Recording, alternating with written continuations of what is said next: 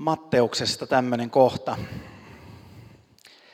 Jeesus sanoi, minä sanon teille, ellette te noudata Jumalan tahtoa paljon paremmin kuin lainopettajat ja fariseukset, te ette pääse taivasten valtakuntaan.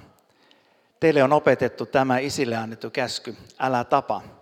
Se, joka tappaa, on ansainnut oikeuden tuomion, mutta minä sanon teille, jokainen, joka on vihoissaan veljelleen, on ansainnut oikeuden tuomion.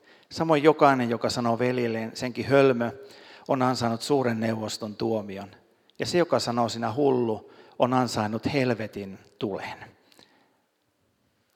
Jos siis olet viemässä uhrilahjasi alttarille ja siinä muistat, että veljellesi on jotakin sinua vastaan, niin jätä lahjasi alttarin eteen ja käy ensin sopimassa veljesi kanssa. Mene sitten vastaan antamaan lahjasi.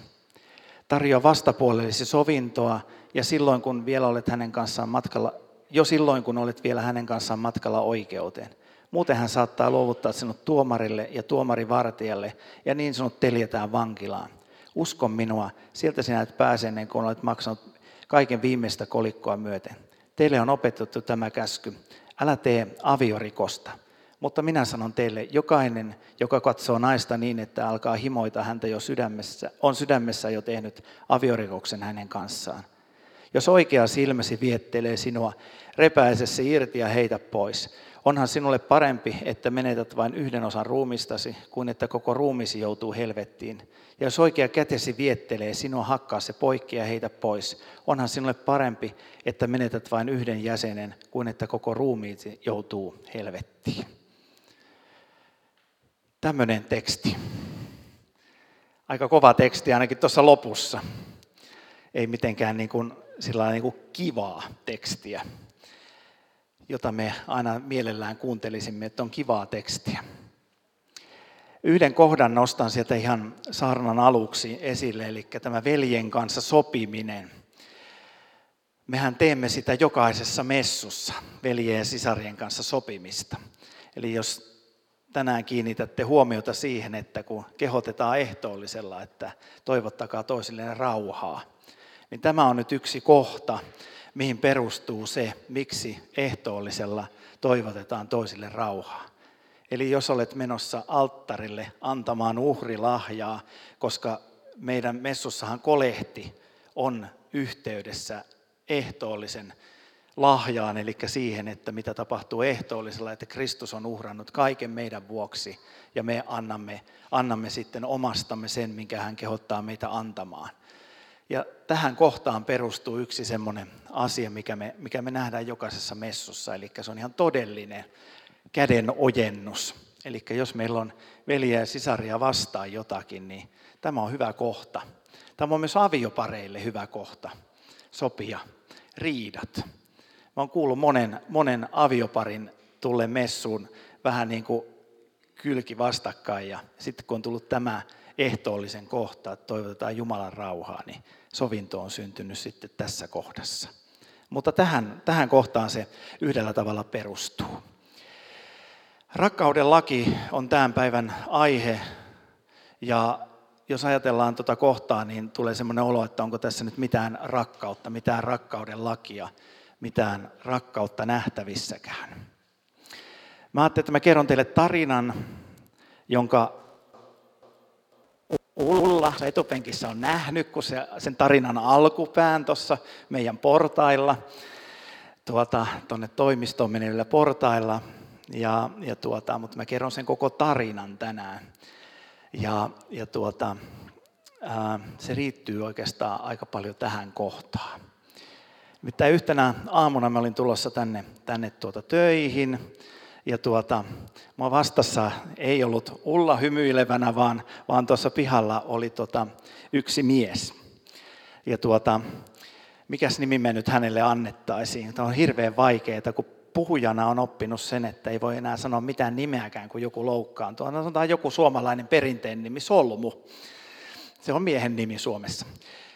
Äh, no sanotaan, että hän on vaikka solmu, koska hänen elämänsä oli aika solmussa. Ja tuota, mä kohtasin hänet tuossa tossa oven edessä ja hänellä oli tota aika monta, monta kaljatölkkiä mukana. Ne oli tyhjiä kaikki aika monta pulloa mukana. Ne oli hänen varallisuutensa. Ja sen verran, kun tuolla diakoniatyön syövereissä on pyörinyt, niin ymmärsin, että tässä on tämä miehen rahat. Eli hän ei ollut varmaankaan ihan kaikkia niitä juonut, mutta, mutta tuota, hän oli kerännyt näitä pulloja, että hän veisi, veisi tuota niitä ja ne oli osa kaatunut tuohon pihaan sitten. Sitten ja sitten tuota, mä menin hänen, hänen luo ja, ja tuota, taittiin siinä kerätä näitä pulloja sitten vähän tätä varallisuutta kukkaroon takaisin Alepan muovikassiin.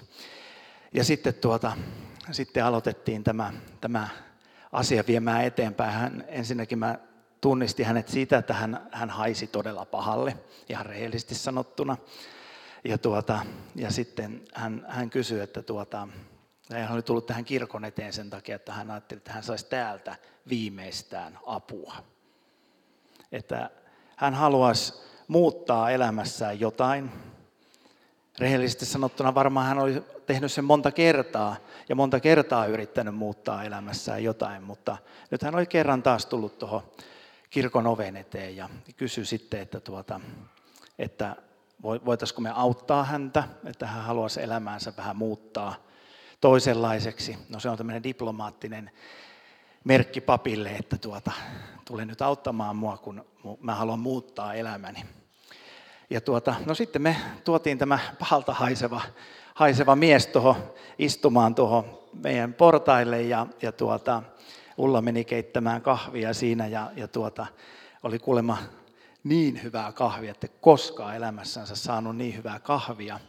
Ja tämä mies oli kaksi viikkoa ollut tuolla jossain rannalla, siellä sun täällä, ja, ja tuota, oli, oli todella pahassa kunnossa. Ja sitten me haettiin tuolta meidän pakkasesta vähän hätäapuruokaa, että jos, jos hän ei ollut syönyt ilmeisesti, ja se, sen kyllä huomasi, että hän ei ollut syönyt pitkään aikaan mitään, ja, ja tuota, sitten haettiin hänelle ruokaa tuohon, ja, ja tuota, sitten mä aloitin selvittämään sitä, että me saataisiin hänet tuonne erikoisdiakonian pariin, eli Hermannin diakoniatalolle vietyä jollakin keinolla.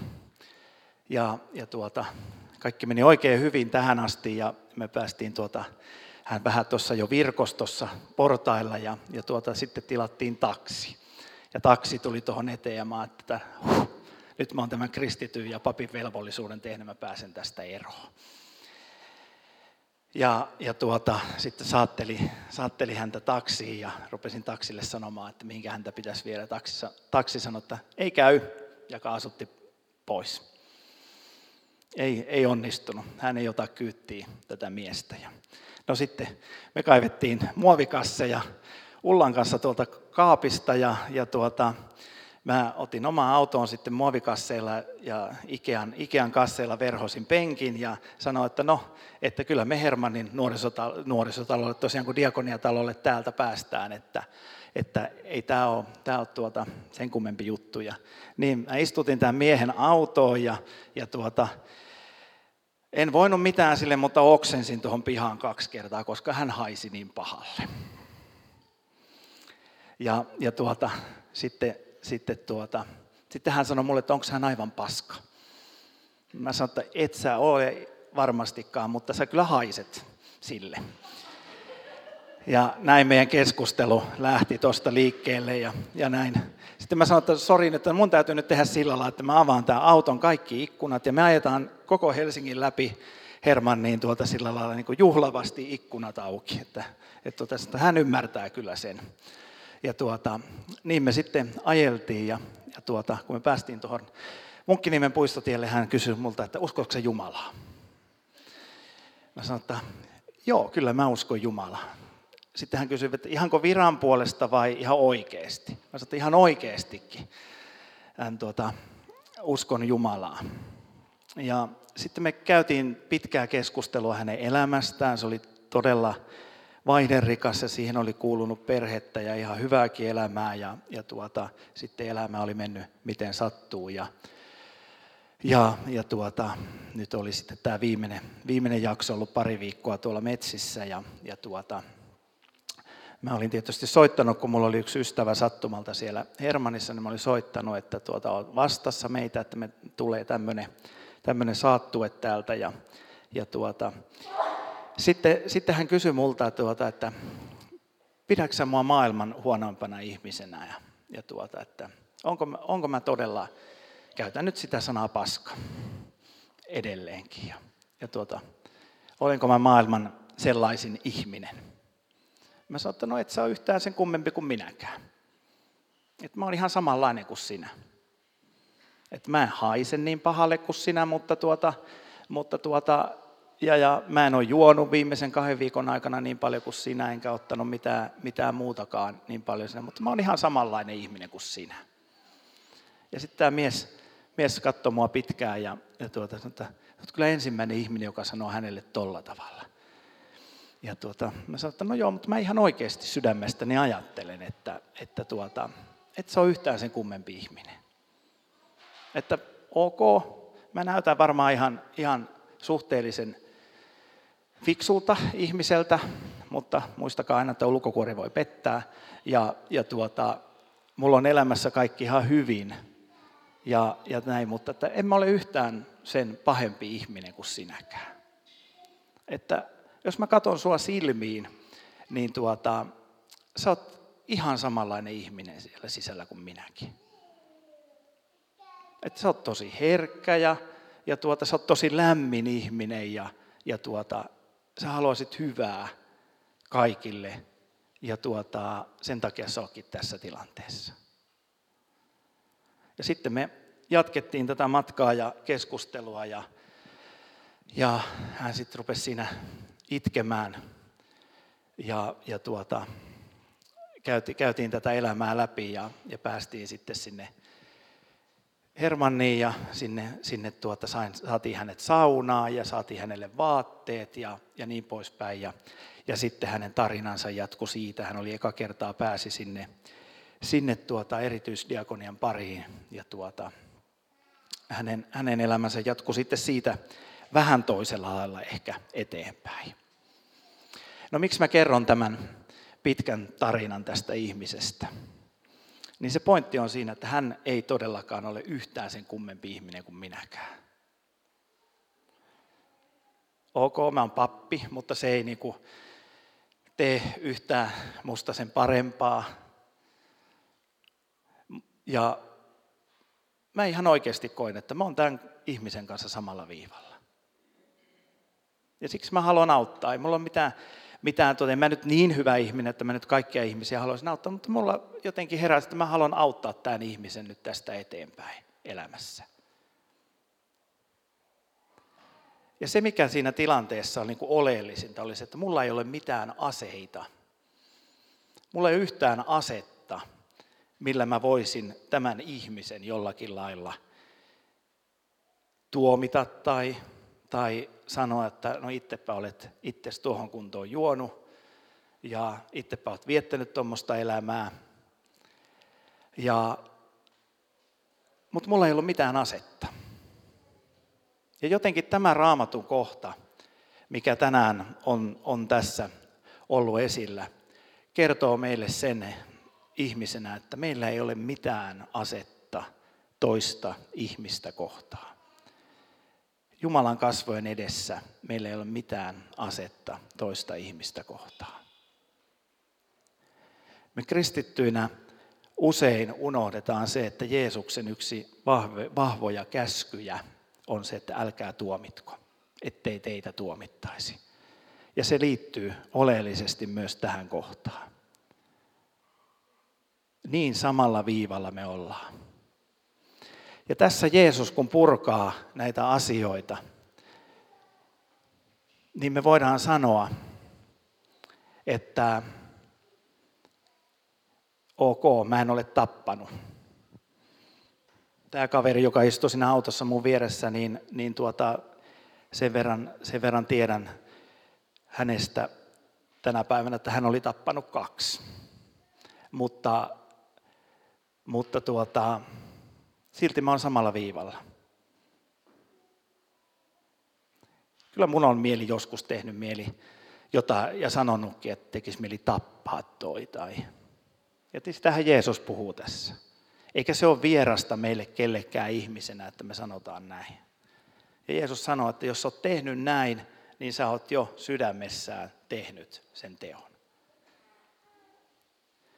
Tai aviorikoksia tai, tai mitä tässä kohdassa käsitelläänkään. Ja Jeesuksen ajatus ei ole se, että hän haluaisi painaa meidät sormella jotenkin kuralätäkkö, että siellähän olet. Että hähää, osoitin sulle, että sä oot niin huono ihminen, että susta ei ole yhtään mihinkään. Vaan Jeesuksen tehtävä ja sana tässä kohdassa on se meille, että me ollaan kaikki samanlaisia ihmisiä. Me ollaan kaikki ihan samalla viivalla. Jumalan kasvojen edessä.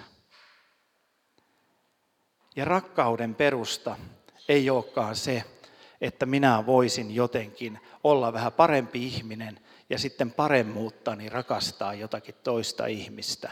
Tai tehdä hyviä tekoja, koska minä olen parempi ihminen. Vaan rakkauden perusta onkin siinä, että minä olen samalla viivalla kaikkien muiden ihmisten kanssa Jumalan kasvojen edessä. En ole mitenkään erityinen, mutta samalla olen äärimmäisen erityinen ihminen, koska olen Jumalan kasvojen edessä. Ja tämä voisi olla ja pitäisi olla meidän yksi rakkauden pohja, yksi perusta sille, miksi me kristittynä elämme tässä maailmassa ja vaikutamme tässä maailmassa. Ja tämä on yksi vähän ruma sana keino puhua muille ihmisille. Tämä kaveri, joka oli tässä eteisessä ja, ja sai toivon mukaan edes jonkunlaista apua elämäänsä, edes pienen pätkän, niin mä ajattelen, että hän oli siinä sen tähden, että mä sain sanoa hänelle, että hän on samalla viivalla mun kanssa. Ja mä en ole yhtään sen erityisempi. Mutta mä sain sanoa tälle ihmiselle, että Jumalan kasvojen edessä me ollaan kumpikin yhtä tärkeitä. Mä jatkoin tätä keskustelua tuossa matkalla hänen kanssaan ja mä kerroin hänelle sen, että miksi mä uskon Jumalaa. Että mä uskon Jumalaan sen tähden, että hän on näin hyvä. Koska tämän kaverin ajatus kaikesta oli se, että kaikki on pahoja, kaikki on häntä vastaan ja Jumalakin on paha. Ja musta oli hienoa olla siinä tilanteessa sanomassa tälle ihmiselle, että mä ajattelen eri tavalla. Ja mä olen nähnyt sen Jumalan, joka on todellinen Jumala, joka on aito, ihana, rakastava Jumala. hän kaikista sanoista heijastui se asia, että hän oli nähnyt Jumalan ihmisten kautta, toisten ihmisten kautta, ihmisten mielipiteiden kautta, hänestä. Ja kaikesta heijastui se, että hän oli maalannut kuvan Jumalasta sen perusteella. En millään tavalla väitä olevani mitenkään erityinen ihminen siinä, mutta, mutta mä oon kiitollinen, että näitä tapauksia, näitä asioita tulee meille eteen. Ja niitä tulee, jos me halutaan sillä sydämellä, sillä ajatuksella vaeltaa Jumalan kasvojen edessä. Että me vaelletaan ihmisenä ihmisen rinnalla – ja halutaan olla vain hänelle kertomassa siitä, että Jumala on hyvä, Jumala on rakkaus. No, joku voi tietysti lähettää tästä asiasta vaikka sähköpostia mulle tai palautetta, että no missä se tuomio Jumala on.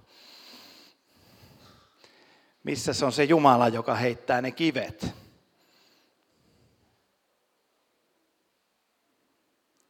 Hänen on tuomio, totta kai mutta se ei ole meidän. Ja jos me lähdemme sillä makustelemaan elämää, että missä on tuomion Jumala, ja odotamme tuomion Jumalaa enemmän kuin armon Jumalaa, niin me ollaan aika harhassa, me ollaan aika kaukana siitä Jumalasta, jota me olemme julistamassa. Ja se ei poista Jumalasta yhtäkään ajatusta, yhtäkään asiaa, mitä hänestä on sanottu. Mutta meidän tehtävä ei ole ottaa Jumalan ominaisuuksia käsiimme ja käyttää niitä toisia ihmisiä vastaan väärällä tavalla. Vaan meidän tehtävä on ainoastaan rakastaa heitä sillä rakkaudella, jolla Jumala on käskenyt rakastaa näitä toisia ihmisiä. Ja mä uskon, että tämä evankeliumin pätkä haluaa ikään kuin viedä meidät sille tasolle. Ja se, miksi siellä sanotaan niin raasti siellä lopussa, että on parempi sitten luopua, jos joku asia viettelee, niin mä ajattelen, että se lukee siinä sen tähden, että jos me, meidän elämä todella on sellaista, että me otamme ikään kuin Jumalan kaikki ominaisuudet ja alamme käyttämään niitä toisia ihmisiä vastaan ja ajattelemme, että olemme itse jollakin lailla ylempänä muita ja voimme ottaa kristittynä jonkunlaisen aseman muiden silmissä, niin me olemme maailman onnettomampia ihmisiä.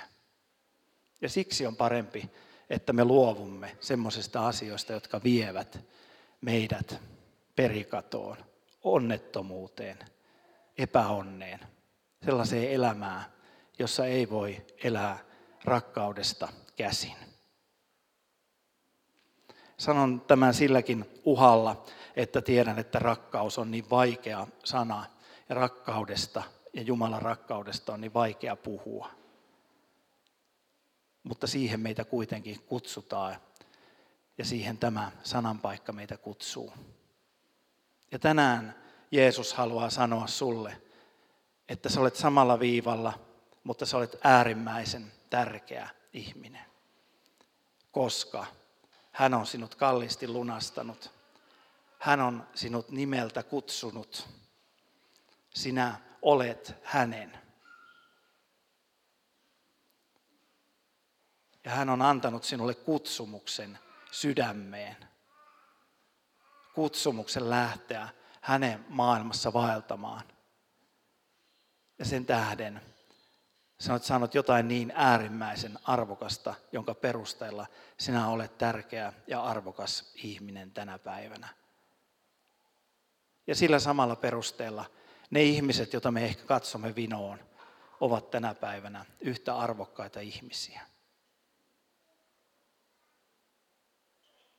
Ja maailman tärkein asia on edelleen, että me ja ne ihmiset ja jokainen tulisimme tietämään tämän asian.